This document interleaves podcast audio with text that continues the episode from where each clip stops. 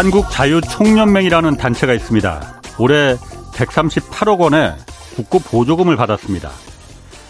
그런데 이 단체 총재가 지난 7개월간 업무 추진비로 사용한 밥값이 2,600만 원에 달했다고 경향신문이 보도했습니다. 한 끼 식사에 평균 25만 원을 썼는데 특급 호텔과 회원제 클럽 식당을 포함해서 뭐 한 참치집에서는 뭐 한 끼 식사에 104만 원을 쓰기도 했다고 합니다.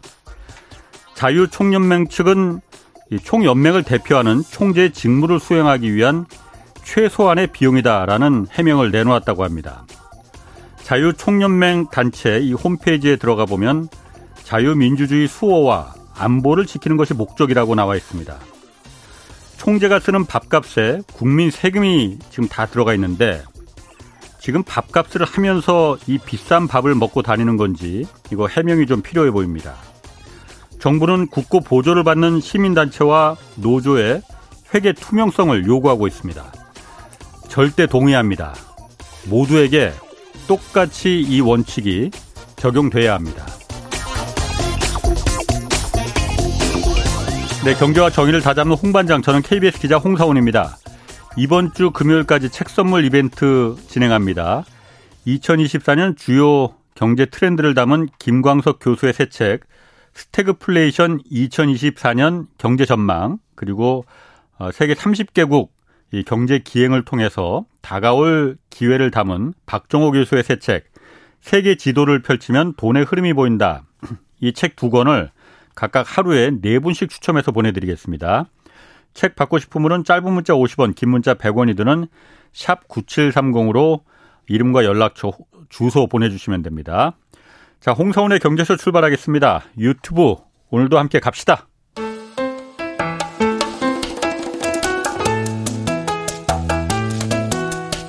대한민국 최고의 경제 전문가만 모십니다.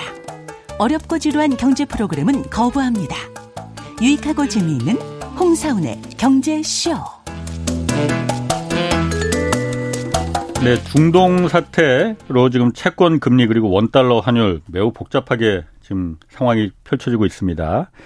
아, 미 국채 금리 상황이 지금 한국 경제 그리고 세계 경제에 어떤 영향을 미칠지 분석해 보겠습니다.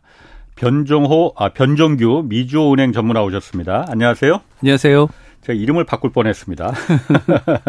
자, 미국 국채, 국채 금리 지금 특히 장기물 국채가 굉장히 급등했었잖아요. 네. 4.8%한 석 달 전까지만 해도 3%였는데 맞습니다. 예. 뭐한 몇 달 만에 4.8%까지 올라갔다가 오늘은 조금 뭐 많이 내려갔어요. 4.64%이 정도까지 내려가는데 네, 10년물이 4.64까지 아. 내려갔고요. 왜 내려간 거예요? 중동 때문에 그런가? 뭐 여러 가지 그 지정학적인 이유도 있고요. 예. 그리고 뭐 최근에 그 비둘기파적인 말들 많이 했었잖아요. 연준 위원 부위원장도 그렇고요. 예. 부위원장이 또 비, 비둘기적인 뭐더 예. 필요 없을 수도 있다 이런 얘기를 했고 금리 인상이 그러니까 국채 금리가 올라가니까 이것 네. 때문에 지금 자연적으로 긴축이 되니까 기준금리 내릴 필요 아 올릴 필요 없을 것도 같다 이 말 말하는 거죠? 네, 어. 왜냐하면 어. 시장에서 이제 금리가 올라가니까 어. 대출 금리도 막 올라가는 거잖아요. 예. 그러면 이제 시장의 기업들의 개인들은 부담이 굉장히 많아집니다. 예. 그럼 굉장히 긴축적인 효과가 일어나죠. 예. 긴장이 돌 거 아니에요. 예. 그렇게 되면은 다 힘들어해요. 사실은 예. 뭐냐면 연준이 원하는 거는 주식도 음. 내리고 경기가 조금 둔화되는 걸 원하지 않습니까? 않습니까? 예. 그렇기 때문에 둔화되는 현상이 일어나기 때문에 자연적으로 더 이상 금리를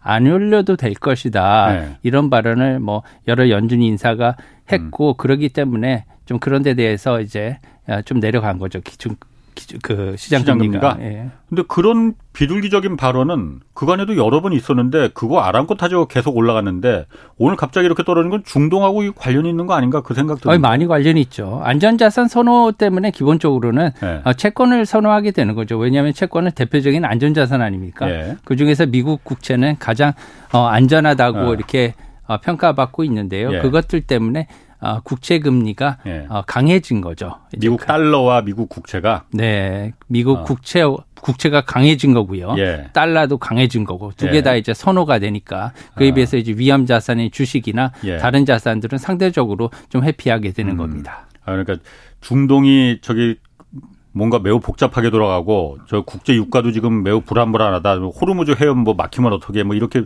불안불안하니까 아 이럴 땐 다 필요 없고 달러하고 미국 국채가 최고야. 여기에 그러니까 다 투자가들이 자금이 들어간다. 네, 위험이 많아질 것 같으니까 아, 이제는 조금 안전한 음. 자산에 투자해야지. 서로 네. 다 이제 안전한 자산이 채권에 몰리다 보니까 음. 그렇게 되면은 국채가 조금만 줘도 뭐 살수 네. 있는 있게끔 이렇게 팔리는 거예요. 아. 그렇기 때문에 국채 예. 가격이 강해지니까 예. 금리가 내려가는 겁니다. 그러니까 국채를 많이 사니까는 이제 대신 이제 수익률 금리는 이제 내려갔다. 네, 여태까지 쭉 올라가던 게안 네, 네. 팔리던 국채가 이제 팔리기 시작했다. 이걸 말하는 건데. 그렇죠. 채권은 대표적인 그 재원 조달 방법 아닙니까? 네. 그래서 기업이나 국가가 재원을 조달하기 위해서 네. 이제 발행해서 투자자로부터 네. 돈을 갖다가 빌리는 방법 중에 가장 대표적인 방법인데요.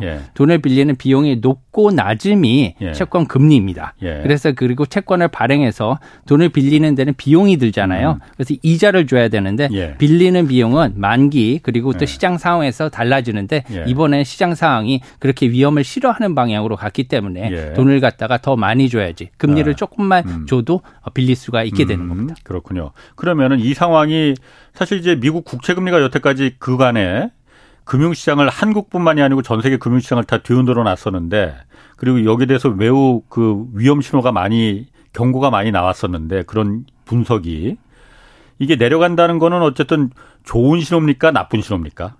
난 좋은 뭐, 신호일 것 같은데.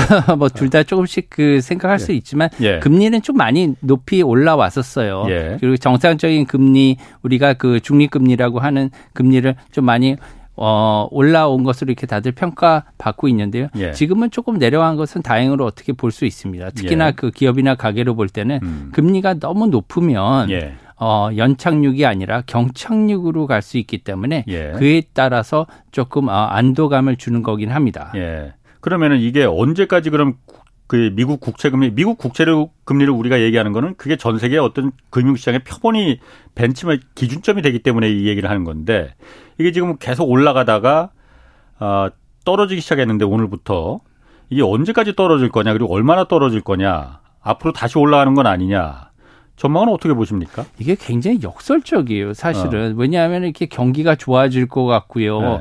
좋은 그, 뭐, 경제 상황이 일어날 것 같으면 금리가 훨훨 날고요. 어. 올라가고. 이렇게 뭐 지정학적인 이슈가 이 생기고 그다음 예. 미사일이 막 날아다니고 어. 같으면 불안하면은 예. 금리가 떨어집니다. 어. 채권이 강해지고요. 예. 이런 거는 반드시 좋은 상황은 아니거든요. 예. 그렇죠. 평상시에 일반적인 상황 아래서 그렇지. 이렇게 예. 내려가야 되는데 그런 면에서는 조금 아쉽습니다. 예. 하지만 이런 지정학적인 리스크 또 안전자산 선호 때문에 음. 내려간다고 해도 앞으로는 이런 것들이 조금 이제 계속해서 어, 음. 국지전적으로 예. 어, 돌발할 가능성이 있고요. 또 금리가 상당히 지금 오랜 기간, 예. 상당히 오랜 기간 고금리를 유지할 것으로 연준이 어, 이렇게 공언을 하고 있지 않습니까? 예, 예. 그게 가장 무섭습니다. 어. 고금리를 갖다가 예. 고착화 예. 장기화 이 두 가지거든요. 예. 고착화라는 거는요. 저희가 옛날에 고약이라고 있었지 않습니까? 고약. 고약. 어릴 어. 때뭐 고약 이렇게 어머니 어. 할머니께서 이렇게 발라 요새는 거의 안 쓰지 않습니까? 옛날에 그 이명래 고약 그 유명. 맞습니다. 요즘도 있나 모르겠네요. 모르겠습니다. 요새 어. 거의 안 쓰는데요. 예. 좋은 약들이 많아가지고 옛날엔 예. 고약을 전통적으로 많이 썼잖아요. 예, 예. 저도 어릴 때 이렇게 어른들이 이렇게 붙여준 기억이 나는데 그 고자가 붙을 고자입니다. 딱 붙든다는 어. 거죠. 그래서 네. 고착화라는 건 엉덩이 딱 붙였어 그래서 예, 네. 붙여가지고 안 네. 떨어진다는 거 아니에요. 네. 이렇게 높은 금리가 네. 안 떨어지고 장기화 올해 내년 끝까지 갈 수도 있다. 이런 음. 위험한 어, 뭐 상황이 있기 때문에 사실은 그러한 이유 때문에 채권 금리가 특히나 장기채 금리가 올라가는 가장 주된 이유입니다. 그러니까 그게 언제까지 될 건지 지금 사실 오늘 떨어진 거는 중동 사태가 큰 역할을 했을 것 같아요. 근데 네. 중동 사태가 이게 뭐 계속 그 이 영향을 줄 것 같지는 않고 추세적으로 보면 지금 그동안 계속 올라갔었잖아요. 네. 지금 잠깐 떨어졌다가 다시 올라갈 가능성이 높은 거 아니냐. 좀 올라갈 가능성은 좀 높습니다. 지금 네. 사실은 어 여러 가지 지정학적 이유 때문에 지금 특별하게 네. 떨어진 거기 때문에 다시 예. 반동에 반등해서 예. 올라갈 가능성은 분명히 있고요. 예. 그 언제 내려갈 것인가 음. 이런 것들은 기준금리가 사실은 내려가야 된다는 거죠. 내려가기 전에 어 연준에서 언제 내릴 거야라는 어떻게 힌트만 준다면 네. 바로 내려갑니다. 국채 금리는 시장 예. 금리는 예를 들면 아 1년 뒤에 내릴 거야 네. 하면 1년까지는 금리가 안 내려가겠지만 예. 1년 이상의 채권은 내려가겠죠. 예. 네, 그런 겁니다. 아. 그런데 그런 힌트가 있느냐 지금 없지 않습니까? 예. 그래서 고금리를 갖다가 아직도 인플레이션은 계속 된다고 시장은 받아들이고 있어요. 거꾸로 아. 한번 생각해 볼까요? 왜 그러냐면은 지금 장기 금리가요. 좀 봅시다. 예. 지금 오늘도 그 장기 10년채 금리요. 예. 10년채 금리가 4.8까지 갔다가 4.63입니다. 예. 그리고 2년짜리 금리가 5%를 넘었었어요. 미국 예. 국채 금리가. 예. 그러다가 4.96까지 이렇게 내려왔는데 아. 미국채 장기물 금리가 한 달 사이 굉장히 많이 올랐잖아요. 그렇죠. 예. 아. 그 이건 뭐냐면은 이제 앞으로 인플레이션을 받아들이겠다는 거예요. 결과적으로 보면은. 뭐냐면은 이때까지는 인플레이션을 어떻게 음. 생각했냐면은 네. 자 연준이 어, 장기간 고금리를 유지할 거다, 유지할 거다 이렇게 얘기했지만 예. 사실은 과거에는 연준과 파월의 말을 굳이 이렇게 많이 음. 듣지 않았어요. 예. 뭐 믿지 않고 아예 하다가 말겠지, 하다가 예. 말겠지 했는데 지금 1년 동안 봐왔으니까 자이언트도 하고 음. 빅스텝도 하고 정말 공언한 대로 다 올렸단 말입니다. 예. 예. 그러니까 한 번 더 올리겠다는 말을 옛날에 했다면 그걸 믿지 않았을 거예요. 예. 그죠? 옛날 같았으면 이제 그 양치기가 됐죠. 어. 그런데 지금은 양치기가 아닙니다. 예. 이제는 진짜 받아들이는 거예요. 어. 그래서 이제는 연준 파월 의장이 예. 하는 것이 한다면 진짜 하는구나. 예. 이렇게 생각을 해요. 사람들은 단순해요. 예. 그 거래 참여자들도 음. 단순하게 생각합니다. 예. 이게 뭐 경제가 뭐 침체되고 이거 생각 안 해요. 예. 예. 그렇게 해서 보면은 지금 실질 금리가요. 제가 실질 금리를 얘기를 하는 이유가 뭐냐면은 실질 금리는 인플레이션을 뺀 진짜 자기가 받을 수 있는 금리입니다. 그러니까 물가 상승률을 뺀 예. 예. 이것을 어떤 걸 보, 보시면 되냐면 우리나라에도 물가채라는 게 있잖아요. 물가채? 물가채권. 어. 제가 좀 무식해서 그런 거 잘 모릅니다. 네, 물가채권이라고 네, 있습니다. 네, 네. 그래서 물가채라고 어. 미국에도 물가채라는 게 있거든요. 어. 그래서 인플레이션을 제하고 제하고 음. 이렇게 그 계산된 금리를 주는 그런 채권이 있어요. 예. 이것은 인플레이션에 대항한 채권이죠. 어. 그래서 그건 누가 발행하는? 정부가 발행하는 거예요? 그것도 마찬가지입니다. 어. 예. 또 국채 종류예요. 그래서 어. 이것을 갖다가 발행을 하는데요. 예. 물가에 대해서 대항하는 채권이죠. 그렇기 어. 때문에 물가 상승률이 굉장히 높을 것 같다면 이런 물가채가 그러겠네. 올라가요. 아, 예. 일반 아. 채권은 물가 상승률이 음. 올라갈 것 같으면 예. 가격이 떨어지잖아요. 아하. 금리가 예. 올라가고. 예. 이건 반대로 아. 아. 물가가 굉장히 오를 것 같으면 상대적으로 예. 좋은 채권이기 때문에 이 음. 가격이 음. 올라가요. 아. 지금 그래서 미국의 물가채 금리를 아. 보면 예. 물가채 금리는 아까 제가 말씀드렸듯이 실질 금리를 반영한다고 했잖아요. 인플레이션을 제하고 난 금리이기 때문에 그런데 이것이 지금 7월 말을 본다면 예. 7월 말 본다면 2년짜리 단기 물가채 실 물가채 금리가 3%가 좀 넘습니다. 넘 었습니다. 음. 근데 지금은 얼마예요? 지금도 3.19% 정도 돼요. 예. 얼마 안 올랐죠. 예. 그런데 7월 말에 7월 말에 어 10년짜리 물가채 예. 금리는 1. 어 1.47%였어요. 예. 예. 근데 지금 10년짜리 음. 물가채 금리가 얼마냐? 2.47%. 딱 음. 1%가 올랐습니다. 훨씬 더 많이 올랐네. 예. 그건 뭐냐면 옛날에는 아 진짜 안 올린다고 생각을 네. 했었는데 이제는 정말로 받아들여서 이제 인플레이션이고 그다음에 네. 고금리를 받아들이는 거예요, 사람들이. 그렇기 때문에 음. 아 저거 너무 적잖아. 실질금리 적어 가지고 나 투자 못해 생각을 하는 거예요. 그걸 음. 딱 보는 거예요. 투자 수익률을 보아야 되는 거 아닙니까? 예. 투자 수익률이 네. 실질금리가 낮으니까 예. 나 이걸 못할. 그러니까 수요 공급의 원칙에 따라서 안 사는 거예요. 그거를. 그러다 보니까 계속 더 줘야 되잖아요. 예. 그러기 때문에 계속 올라가는 겁니다. 그러다 네. 보니까 계속해서 팔 받고 사고 하는데 10년짜리 채권이 계속해서 금리가 올라가다 보니까 실질 금리로 따라 따라 올라가는 거죠. 예. 그래서 이렇게 해서 실질 금리가 올라가니까 이제는 어느 정도 올라왔거든요. 그래서 음. 실질 금리가 어 2년짜리 실질 금리에 어 근접하는 곳까지 간다면 아마 중지될 것으로 이렇게 생각해요. 그래서 아까 제가 음. 기자님 말씀에 대답을 네. 해드린다면 2년짜리 실질 금리가 지금 물가채권의 금리가 3% 가까이 된다고 했잖아요. 조금 예. 넘지 않습니까? 지금 한 2.5% 정도 돼요. 10년물은 예. 2.5%에서 3%한 0.5%가 아직 남은 거예요. 예. 그래서 이 정도는 지금 올라갈 수 있는 여지가 아직 남아 있다. 그런데 음. 지금 어, 지정학적 리스크가 이스라엘과 하마스의 공격이 전쟁이 시작됐기 때문에 여기쯤 노, 내려온 음. 상태고요. 음, 음. 아직도 한 0.5% 장기 금리가 올라갈 수 있는 음. 어, 여력은 남아 있다 이렇게 말씀을 드려요. 그 장기 국채 금리가 그 물가채 금리로 하니까 제가 약간 좀그 생소한 분야라서 좀 따라가, 따라가기가 좀 버겁긴 합니다. 그런데 어쨌든 생소하죠. 실질금리라는 어, 게. 그걸 떠나서 장기 국채 금리가 지금 이렇게 막 그 비정상적으로 이렇게 올라가면은 무슨 문제가 생기는 거냐. 일단 그게 제가 경제쇼에서 지금 몇 번 다뤘기 때문에 제가 그냥 여기서 터, 그 체득한 지식으로는 그게 어쨌든 시장 금리가 은행들의 직접적인 그, 그 대출 금리나 예금 금리를 자극하기 때문에 그걸 갖다가 올리거나 올리는 영향을 할 수 있다라는 그 얘기를 들었거든요. 네. 그게 가장 결정적인 영향이죠, 그러니까. 어, 이렇게 말씀을 드릴게요. 뭐냐면은 장기 금리가 계속 가면은요. 예. 시장에 안 좋은 경기 네. 침체를 가져온다. 음. 이렇게 보통 얘기를 합니다. 그래서 음. 그 채권에서 쓰는 말로는 예. 베어 스티프닝이라고 해요. 음. 이걸 장기 금리가 올라가는 거를. 예. 장기 금리와 단기 금리가 벌어지는 방법은 두 가지가 있습니다. 예. 이게 뭐냐? 장기 금리가 올라가는 방법이 하나가 있고요. 어. 단기 금리가 떨어지는 방법이 있어요. 예. 근데 단기 금리가 떨어지는 걸 bull steepening이라고 하고요. 어.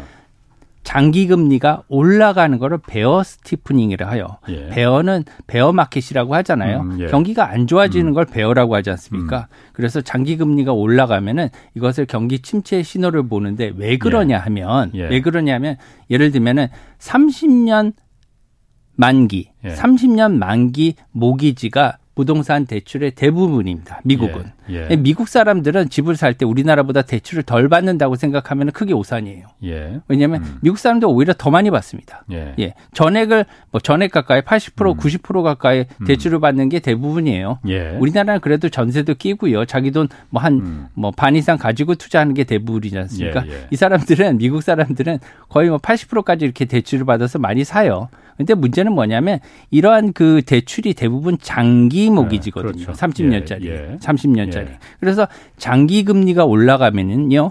어, 집을 사거나 이런 투자가 음. 줄어들지 않겠습니까? 음, 그렇죠. 그죠. 예. 그러면은 경기가 침체가 돼요. 음. 부담이 굉장히 많아지잖아요. 예. 기업들도 장기로 장기로 예. 금리를 갖다가 금액을 아. 그 자금을 조달을 하기 때문에 장기 예. 금리가 올라가면 투자가 분명히 줄어듭니다. 예. 그래서 투자 투자가 줄어들면은 그 다음에 경기가 음. 어뭐 침체가 오게 되는 음. 거죠.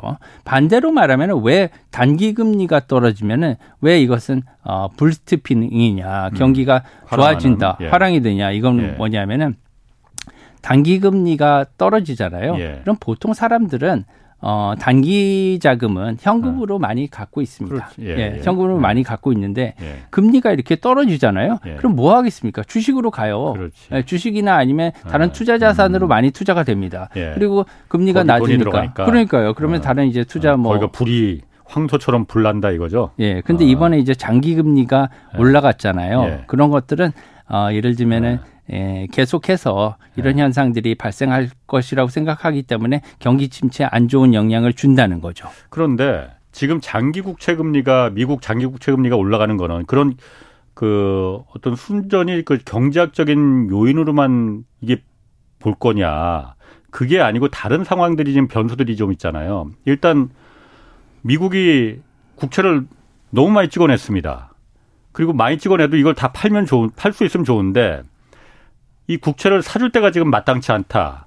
그러니까 팔리 찍긴 많이 찍어냈는데 팔 데가 없으니까는 자연히 국채 가격이 폭락하고 국채 금리가 올라가는 거다. 이 해석도 있잖아요. 말씀하신 대로 미국이 기준금리를 계속 올릴 거다. 다시 약그 옛날처럼 초저금리 시대로 돌아갈 가능성 그렇게 많지 않다.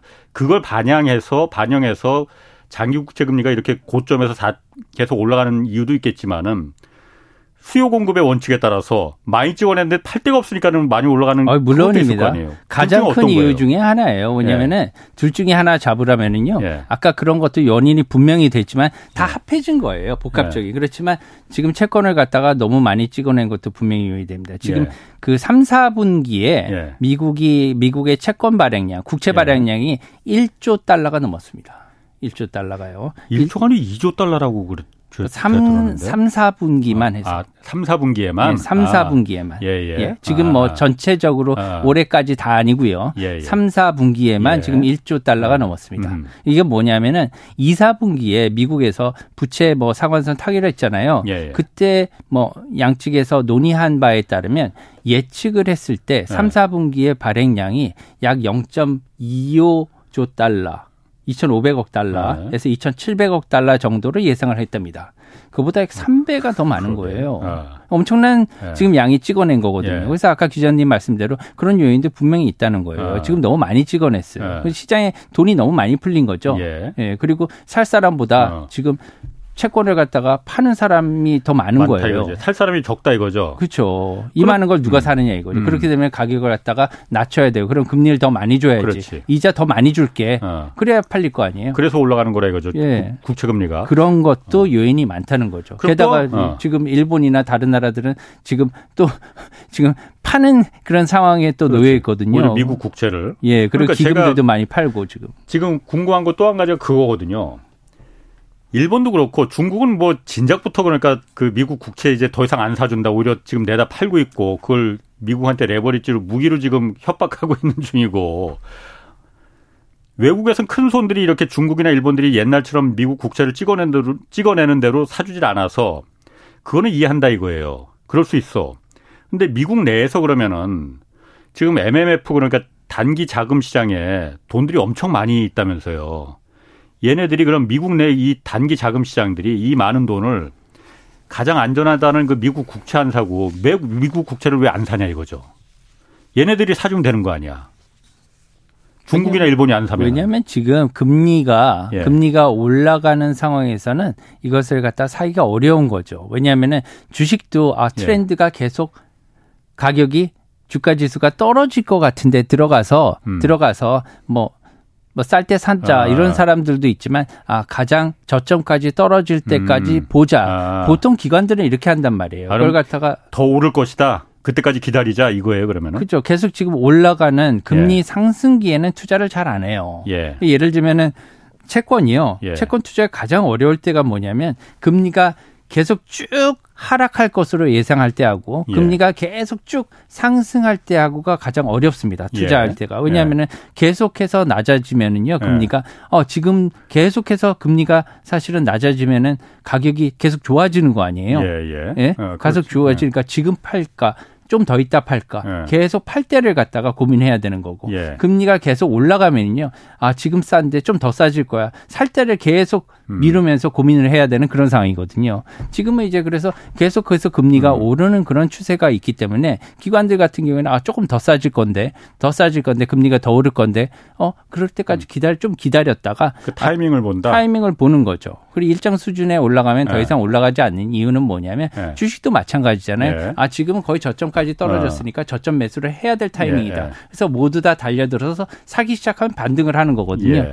채권도 마찬가지입니다. 그런데 그런데 그렇게 되는 게 이제 자연스러울 것 같은데 미국 국채라는 건 지금 그 기관들이 그 단기 자금 시장에 그 풍부하게 지금 막 그 대기 자금들이 쌓여 있는데도 국채를 안 사는 거는 말씀하신 대로 저거 분명히 국채 가격 더 떨어질 거예요. 그 국리 금리를 더 줄 시기가 곧 오니까 그때까지 기다리면 더 큰 돈을 벌 수 있어. 라고 생각할 수 있지만은 반대로 반대로 야 지금 미국이 정부가 행정부가 너무 많이 찍어내고 있는 것 같아. 이 지금 2, 3, 3 4분기만 해도 1조 달러를 찍어냈고 전체로 지금 6월 부채한도 협상 이후에 찍어낸 달 국채가 2조 달러가 넘는데 저렇게 많이 찍어냈는데 중국도 안 사준대. 일본도 이제 안 사준다네. 한국은 뭐 더 말할 것도 없고. 야, 그럼 저거 잘못하면 괜히 샀다가 완전 휴지 조각 될 수도 있어. 위험하니까 안 사는 거 아니에요? 그런 가능성 그 여러 가지 목적에 따라서 또 달라져요. 음. 채권은요 만기 예. 보유를 하면 예. 만기 보유를 하면은 확정 수익을 얻을 그렇죠. 수가 있습니다. 예, 예. 그래서 2년이건 10년이건 음. 중간에 어, 시장 수익률은 음. 계속 변화하게 되지만 예. 만기까지 갖고 가면은 뭐 액면에 찍힌 예. 표면 금리를 받게 되거든요. 끝까지. 그리고 어, 만기 수익률이 그 처음에 계산했던 만기 수익률을 갖다 그대로 다 어, 향유할 수가 있게 돼요. 그렇기 음. 때문에 중도에 매각하지 않으면 예. 그렇기 때문에 일단 목적에 따라서 여러 가지 여러분들이 뭐 ELS 이런 것도 많이 하시잖아요. 이런 예. 것들이 많이 팔리지는 않지만 예. 사실은 원금 보장형 상품이 세계에 굉장히 많습니다. 예. 예 원금. 아니 그런데 이거 제가 자꾸 그 주름 잡는 것 같아서 좀 죄송하긴 한데 예, 예. 그 미국의 기관들이 봤잖아요.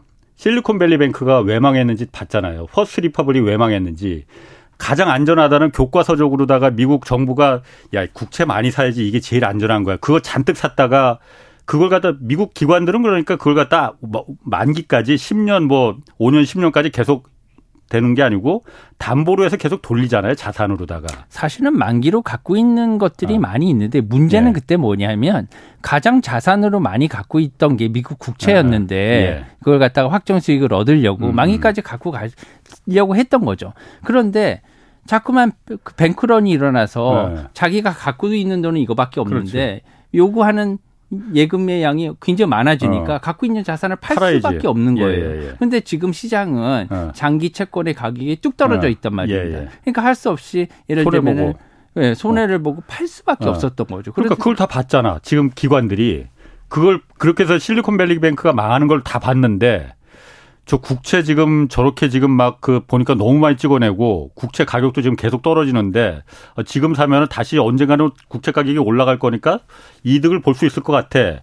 그런 생각도 들겠지만은 야, 더 떨어지면 완전 우리 망하는 거야. 실리콘밸리 뱅크가 저에서 망했잖아. 이 생각 들지 않겠냐 이거죠, 제 생각. 뭐 그런 생각이 들 어. 수도 어. 있습니다. 장기채는 네. 항상 조심을 해야 되는 거거든요. 아. 그래서 요새 뭐 금리가 굉장히 올라가고 예. 회사채나 여러 가지 채권들이 굉장히 많이 올랐잖아요. 음. 그래서 뭐 한간에는 지금 채권 투자의 적기가 왔다. 예. 사실 채권 투자에 굉장히 좋은 시기가 오긴 했죠. 예. 그렇지만 투자자들한테도 그렇지. 예. 제가 하나 말씀드리고 싶은 거는 예. 채권을 투자할 때 굉장히 조심해야 된다는 거예요. 예. 왜냐하면 우리가 일반인들이 투자할 때 채권을 직접 투자할 수도 있고 예. ETF 두 가지로 가장 많이 투자를 하시는데 예. ETF 같은 경우 만기가 없어요. 예. 일단 만기를 활용할 수 있는 방안이 적고 예. 단점만 말씀드리면 음. 채권 직접 투자 같은 경우에 중도에 팔면은 어, 손해가 날 가능성이 많이 있습니다. 예. 그리고 장기채일수록 중간에 팔면 손해가 많이 날 수 있는 가능성이 있기 때문에 아. 이런 것들을 잘 보고해야 된다는 거예요. 그렇군요. 그래서 아까 뭐 그 실리콘밸리 은행 말씀하셨듯이 음.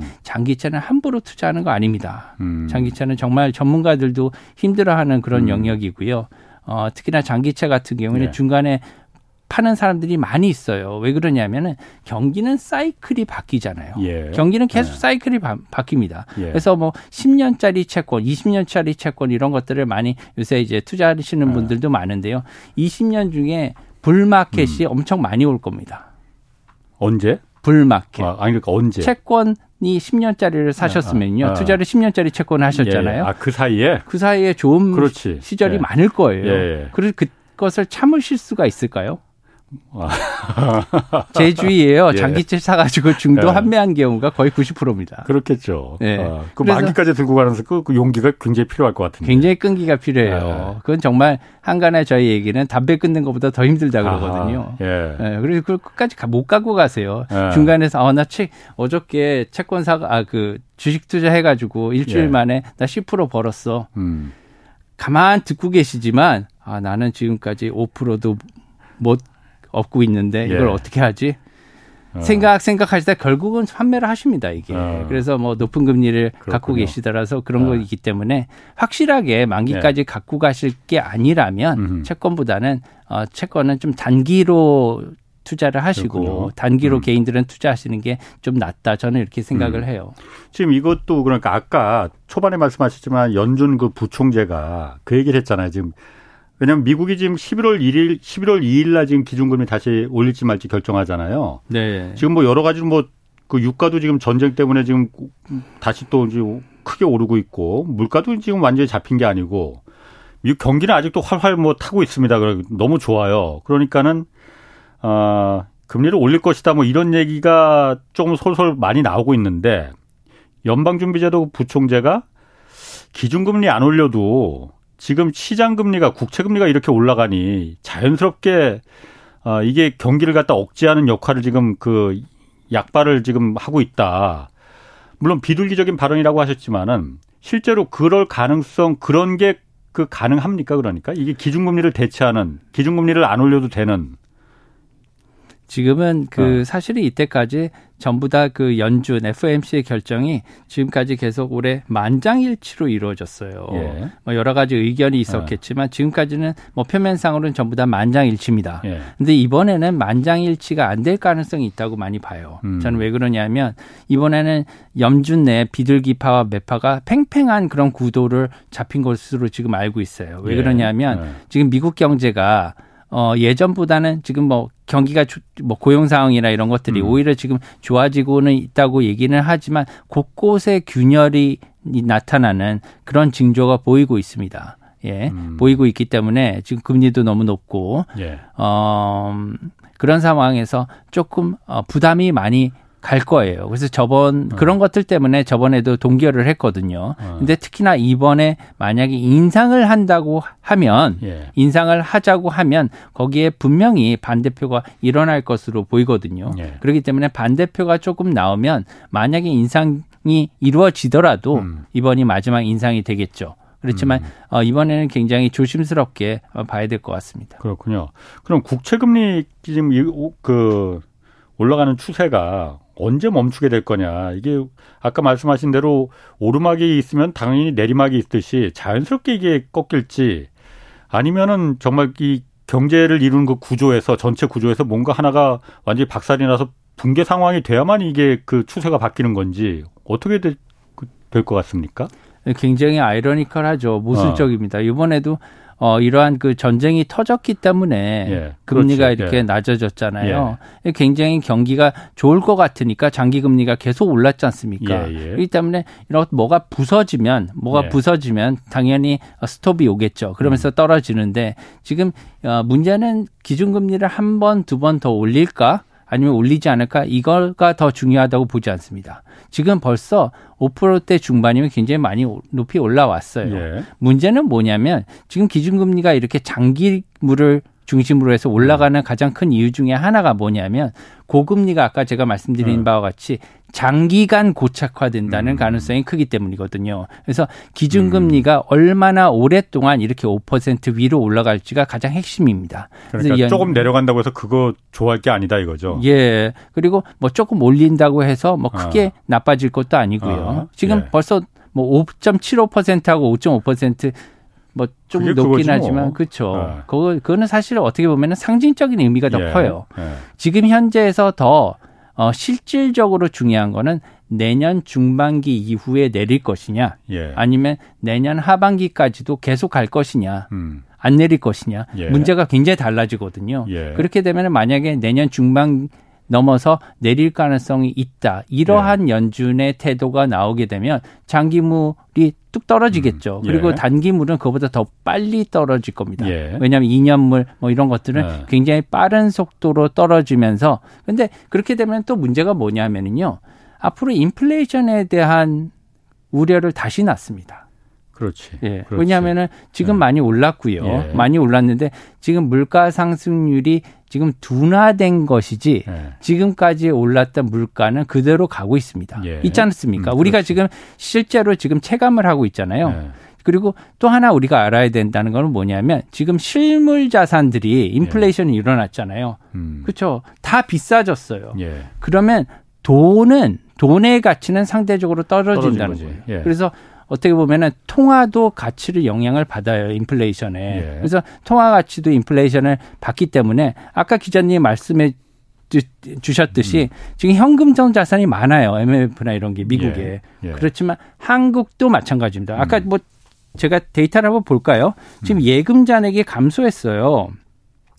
어 예금 자산이 음. 정기 예금은 예. 2.7조 한국이 예, 네. 우리나라 네. 5대 은행의 정기예금 잔액이 지금 842조래입니다. 예. 그럼 정기예금이 뭐 전달 대비해서 음. 2.7조 감소했는데 음. 반대로 요구불 예금은 증가했어요. 요구불 예금. 예, 그러니까, 당장 뺄 수 있는 아, 예금이 수시로 그러니까 넣다 뺐다 할 수 있는. 예, 예. 예. 그 10조 원이 증가했어요. 예. 10조 원이 굉장히 아. 크게 증가한 거거든요. 예. 이건 뭐냐면은 어 앞으로 어 일단 시장이 바뀌면 투자를 하겠다는 투자 음, 대기성 자금은 굉장히 많이 있다는 거예요. 예, 예. 지금 예. 이 말은 뭐냐면 지금 부동산도 지금 조금씩 어. 올라가고 있는 거잖아요. 예. 지금 그 투자자들은 개인들은 예. 그런 거에 대해서 지금 생각을 하고 있는 거죠. 예. 지금은 인플레이션이 지금 잠잠해지고 아. 있고 경기가 안 좋지만 예. 내년에 금리 정책, 통화 정책이 바뀐다면 예. 새로운 세상이 온다는 걸 오히려 굉장히 똑똑합니다. 지금 투자자들은. 음. 그러니까 예. 지금 계속 넣어놓고 있는 거예요. 그래서 예. 채권을 갖다가 장기채에다 투자하면 투자하면은 음. 끝까지 음. 갖고 가야 되잖아요. 예. 그러니까 안 넣는 거예요. 예. 거기에 대해서 지금 채권 같은 경우에도 뭐 그 고정금리 자산은 음. 단기로 갖고 가고 그리고 지금 오히려 그 장기성의 장기성 투자는 내년 이후에 한다는 거잖아요. 지금 예. 예. 그렇게 어. 갖고 간다는 거죠. 그건 이제 인플레이션을 예상한 거기 때문에 그렇습니다. 어. 현금성 자산의 가치가 떨어진다는 거예요. 예. 돈을 갖고 있으면 내년 후반 내년 정도까지는 괜찮지만 2024년까지는 괜찮겠지만 음. 2025년부터는 이 현금을 갖고 있으면 굉장히 불이익을 받는다는 거죠. 음. 돈의 가치가 떨어지니까. 네. 어. 저는 뭐 예를 들면 대출 금리보다 예. 대출 금리가 뭐 지금 높은 상황이에요. 근데 왜 부동산이 더 느느냐? 두 가지로 볼 수가 있어요. 왜냐하면 대출 금리 주담대가 아직도 너무 낮아요. 더 올려야 됩니다. 예. 예, 주택을 구입할 때는 실질 어적인 그 필요한 일가구 주택 아니면은 예. 대출 금리 굉장히 올려야 되는 게 맞고요. 음. 두 번째는 뭐냐면 이것을 판단할 때 개인들도 굉장히 합리적으로 결정을 하거든요. 예. 뭐냐면 앞으로 자기가 내야 되는 대출 금리와 그렇지. 대출 금리와 예. 앞으로 이 자산 가격이 얼마나 오를까 두 개를 비교해서 자산 가격이 오르는 폭이 더 클 것 같아. 예. 그러면 사는 그렇지. 거예요. 예. 이게 더 낮으면 아무도 거기 투자 안 할 겁니다. 예. 예. 지금 그 기대감이 굉장히 큰 거고. 예. 어. 그런 게 이제 2025년부터 시작해서 리플레이션이 다시 시작된다는 것에 사람들은 베팅을 하고 있는 거죠. 예. 그래요. 그러면은 지금 미국은 그렇다 치고 일본도 지금 보면은 10년물 국채 금리가 여기도 지금 0.8% 넘어섰잖아요. 네. 일본이 그러니까 일본 중앙은행이 상한선을 그때 이제 약 뭐 약간 무늬만 그러니까 그 긴축을 하면서 이 10년물 국채 금리를 1%까지 용인하겠다. 네. 1% 넘으면은 수시로 그러니까 일본 외환 개입해서 이 그저 하여튼 그 조정하겠다고 했잖아요. 네, YCC. 0.8%까지 슬금슬금 올라가 버렸어요.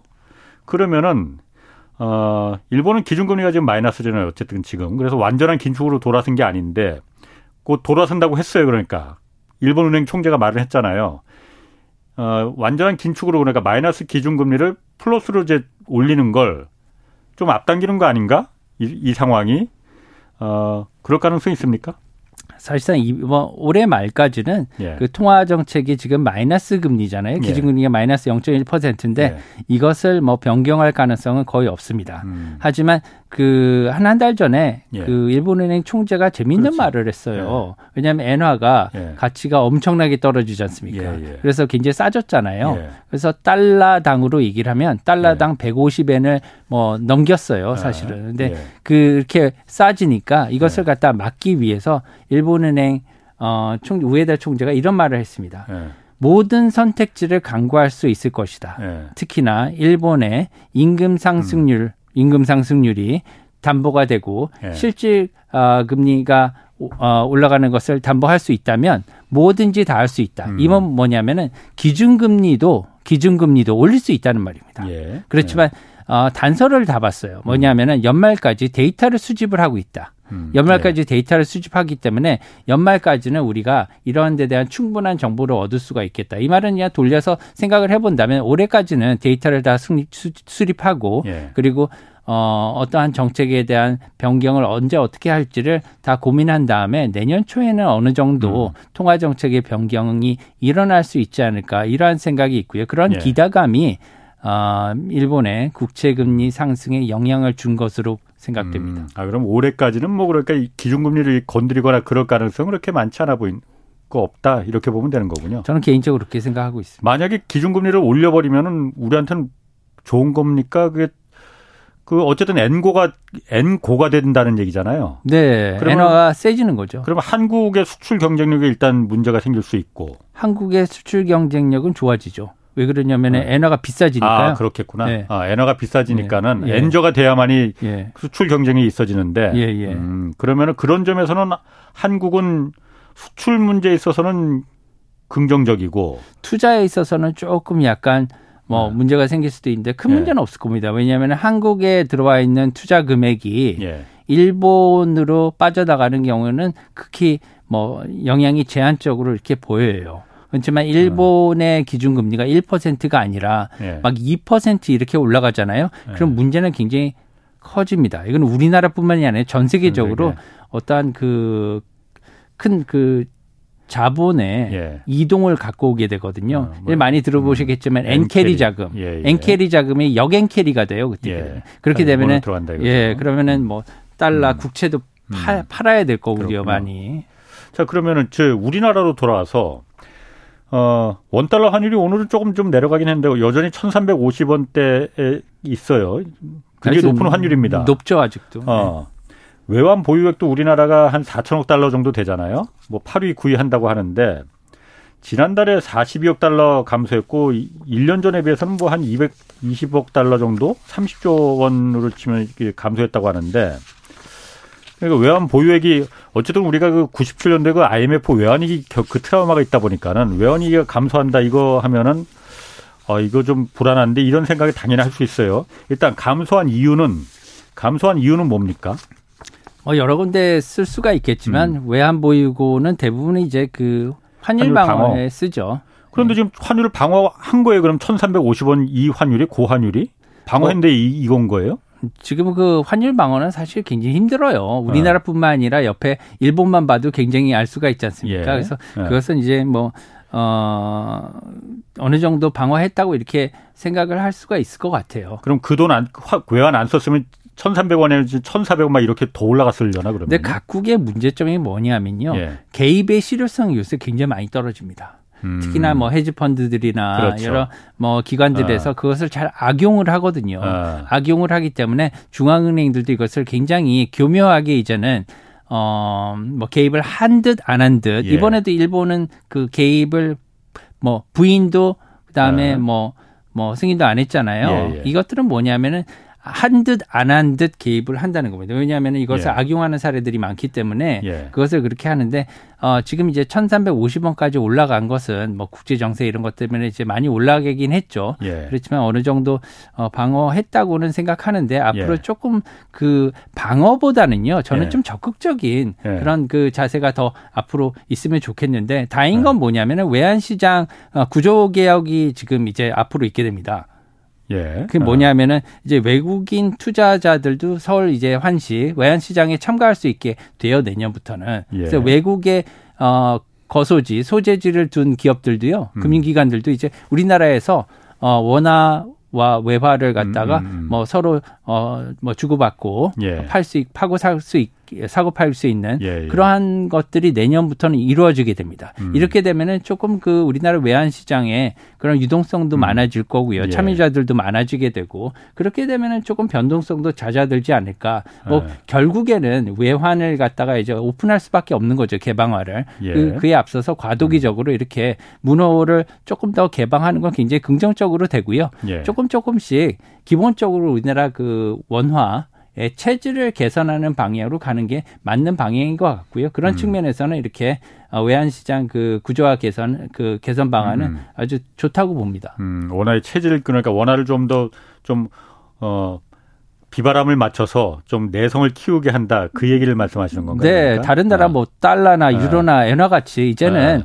우리나라가 이제 계속해서 음. 어 이렇게 막아서만 그 살 수는 없어요. 이제까지는 음. 뭐 여러 가지 그렇지. 문제들 예. 때문에 예. 이제 해외 지급을 결제를 이렇게 예. 불허해 왔는데 어 우리나라도 경제 세계 10대 경제 대국아닙니까 이제 예. 이러면은 이제 그 지금의 그 원화 음. 지금의 원화 결제 시스템 가지고 좀 부, 뭐 불편할 것 같고요. 음. 음. 이제 해외에서도 결제가 되는 예. 이러한 통화로 음. 개방을 완벽하게 하는 것이 장기간으로 보면은 예. 이게 수순일 것 같습니다. 아, 그 어쨌든 이제 외환 보유액이 조금씩 줄어들고 있다는 거는 뭐 그렇게 많이 줄어든 거 적다면 적고 많다면 많은 금액인데 1년 만에 220억 달러가 줄었다고 하니까 아, 지금 정부가 그런데 또 어, 얼마 전에 발표하기를 세수 부족 뭐 이게 워낙 지금 큰 문제가 되니까 세수 부족 이거 메꾸기 위해서 외국한 평행 기금에서 여기서 또 돈을 좀 끌어온다. 네. 이거로 지금 임시 방 편으로 좀 돌리겠다라고 방침을 세웠잖아요. 네. 외국환 평형 기금이라는 게 바로 그 환율 방어하기 위한 그 기금이잖아요. 외채죠, 외채. 어, 외, 그거 조, 그 방어하기 위해서 조성한 기금이잖아요. 네네. 미국하고 이제 미국이 금리를 어떻게 할지 모르겠지만 미국하고 금리 격차가 또 더 벌어질지도 모르는데 네.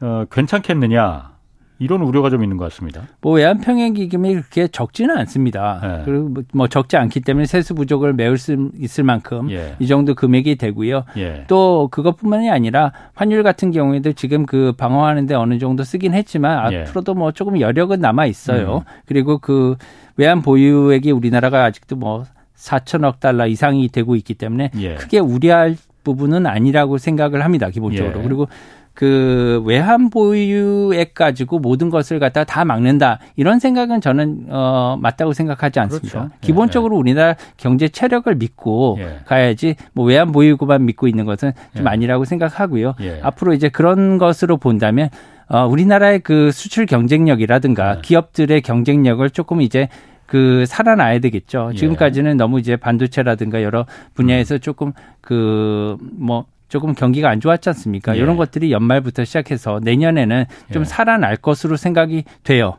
특히나 그 내년에는 뭐 여러 그 업종들도 다 리플레이션 현상에 따라서 예. 조금씩 어 회복되는 그런 기미가 볼, 올 것으로 이렇게 생각을 한다면 예. 그렇게 되면 내년에는 뭐 뭐 경상 수지라든가 무역 수지도 조금 turnaround 할 수 있지 않을까 이렇게 생각하고요. 그렇게 음. 되면은 어, 외환 보유에게 그 의존하는 그런 측면도 음. 조금 어 덜어지지 않을까, 적어지지 않을까 음. 이렇게 생각합니다. 그러니까 수출이 많아지면 당연히 들어오는 달러가 많아지니까 당연히 그 부분으로 이제 방어가 충분히 가능하고 이제 환율도 안정화될 수가 있는데 사실 그럼 뭐 반도체 좋아지고 뭐 그런다는 얘기는 작년부터 그렇게 계속 곧 좋아질 거야, 좋아질 거야 하는데 지금 안 좋아지고 있잖아요. 뭐 네. 이번에 좀 좋아진다는 기미가 좀 보인다고 하는데 그 뭐 상저하고 상저하고 하는데 뭐 이제 벌써 10월인데 뭐 하, 하고는 이제 틀린 것 같고 뭔가 좀 그게 그것만 믿고 있기에는 좀 불안한 거 아닌가.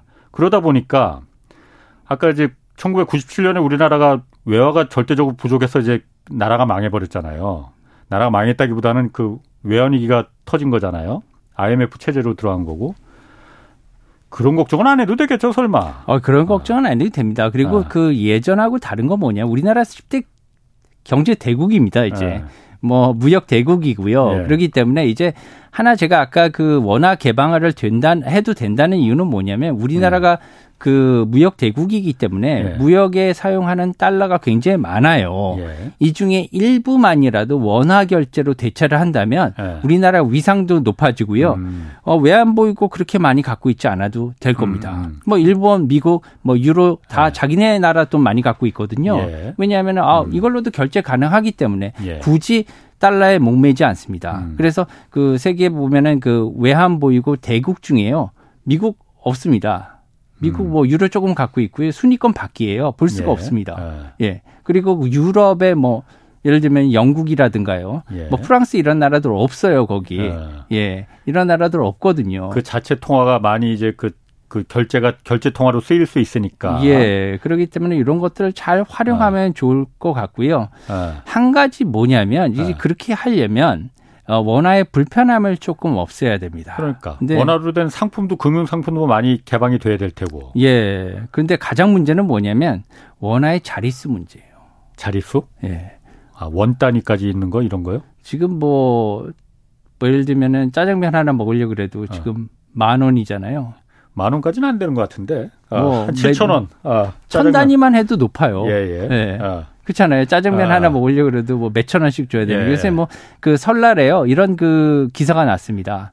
5만 원권이요. 예. 전체 그렇지. 발행량의 90%를 아, 냅니다. 아, 예, 예. 그렇게 되면 어, 만 원짜리도 음. 거의 안 쓴다는 예. 거거든요. 천 원짜리는 거의 미미할 정도예요. 예, 예. 그렇다면 이제 하물며 예. 100원짜리, 10원짜리는 뭐 이제 뭐 발행 비용이 더 드는 거죠. 그렇지. 예. 그렇기 때문에 이제 디지털화가 될 때는 예. 앞으로 이제 어차피 우리나라 그 돈인 원화도 예. 디지털화가 될 거 아니에요. 예. 이제 돈을 갖다 이제 종이로 발행해 왔지만 예. 이제 앞으로는 뭐 앱으로 이렇게 발행을 할 겁니다. 한국은행 예. 앱을 통해서 아. 이렇게 발행을 하면 거기서 사고 팔고 할 수 있고 뭐 예. 미국 같은 경우에도 그 연준의 앱에서 이렇게 사고 팔 수 있고 이렇게 될 텐데 그렇게 될 때 과연 예. 외국인들이 우리나라 원화를 사고 팔고 할 때 이렇게 예. 자릿수가 많으면 불편할 거 아니에요. 효율성도 떨어지고 음. 요런 것을 조금 고려해야 되지 않을까 좀 조심스럽긴 한데요. 음. 그런 측면에서는 아마 리디노미네이션에 대한 그런 논의가 뭐 적어도 음. 뭐 5년 내에는 다시 일지 않을까 이렇게 네. 조심스럽게 예, 예상을 해봅니다. 하긴 저도 거스름돈을 10원짜리 받으면은 참 처치 곤란이더라고요. 언젠가는 할 수밖에 없어요. 아. 지금 리드 리디노미네이션. 아. 예. 100원짜리를 뭐 1원으로 그러니까. 바꾸든가 아. 예. 1000원을 1원으로 음. 바꾸든가요. 아, 그런 부분도 또 고려해야 될 사항이 있겠구나. 네. 알겠습니다. 아, 오늘 아주 변정훈님 아주 재밌는 얘기 잘 들었습니다. 변정규 미지오은행 전무였습니다. 고맙습니다. 감사합니다. 경제와 정의를 다잡는 홍반장 홍사원의 경제쇼였습니다.